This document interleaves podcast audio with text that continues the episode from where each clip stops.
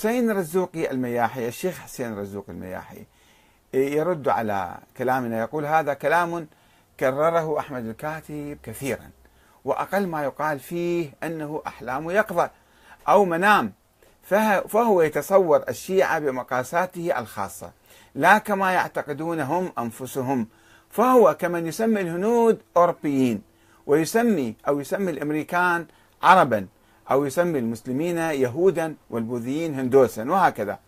فالعقيدة الشيعية في أي أرض الواقع وعقول أصحابها شيء وفي مخيلته شيء آخر. ولذلك يطلق كلاما خياليا لا يصدقه إلا المجانين. وإلا كيف تكون العقيدة التي يؤمن بها مئات الملايين اليوم منقرضة؟ إذا بماذا يؤمن هؤلاء؟ كلام فارغ وهراء وقد حاولنا الدخول معه في حوار علمي جدي ولم يجد سوى التهرب والحظر. في الحقيقة بعض ما يقوله الشيخ حسين صحيح لأنه هو عنده تصور وأنا عندي تصور. هو عنده تصور أن الشيعة الآن كلهم يسمون يسموهم الشيعة آه، إمامية اثنا عشرية وهم يؤمنون بعقيدة اسمها الإمامية الإمامة الإلهية لأهل البيت الاثنى عشرية.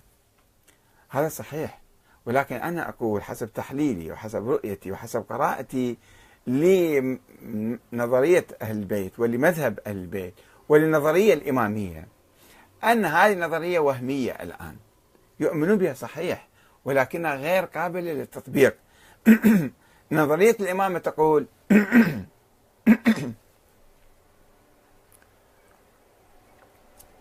بأن الإمام الحاكم يعني الرئيس رئيس الجمهورية رئيس الوزراء شو يسموه السلطان الخليفة القائد الزعيم الأمير أي شيء يسموه سموه هذا يجب أن يكون معصوم من الله ومعين من قبل الله. وحصرا في هذه السلالة العلوية الحسينية وما يجوز الخروج على هذه النظرية. لذلك مثلا الشيخ الصدوق صار حوار في القرن الرابع الهجري. صار حوار بينه وبين الزيدية أو بين الإسماعيلية أو بين بعض الناس. أنه طيب خلينا نأخذ الآن ولاية الفقيه نطبقها. نشوف لنا واحد عالم فقيه ونجعله زعيما علينا وقائدا ويسوي لنا دولة. قال لا. هذه النظرية نظرية ولاية الفقيه تنقض المذهب الإمامي مئة بالمئة وخروج عن دين الإمامية. نص عبارته.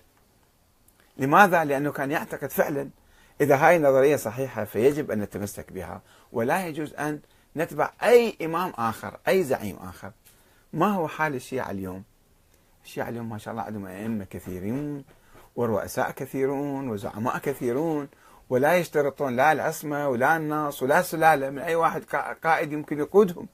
فإذا حقيقة الشيعة اليوم جوهر الشيعة حسب تحليلنا وحسب قراءتنا لأهم أعمدة الفكر الشيعي أن هذه الأعمدة غير موجودة. والشيعة باقي اسمهم فقط شيعة إمامية اثنا عشرية آه، وما إلى ذلك.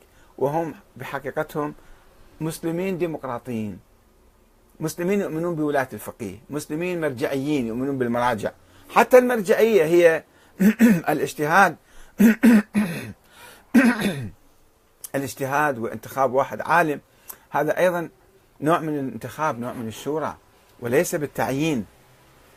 فإذا آه، هو فعلا يشوف أكو تناقض بين الواقع موجود ملايين الناس يؤمنون بهاي النظرية. ولكن أنا أسأل سؤال هل يمكن تطبيق هذه النظرية؟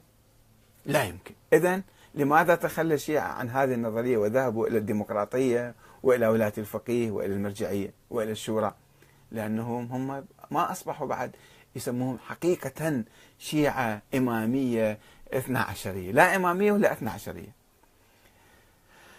الآن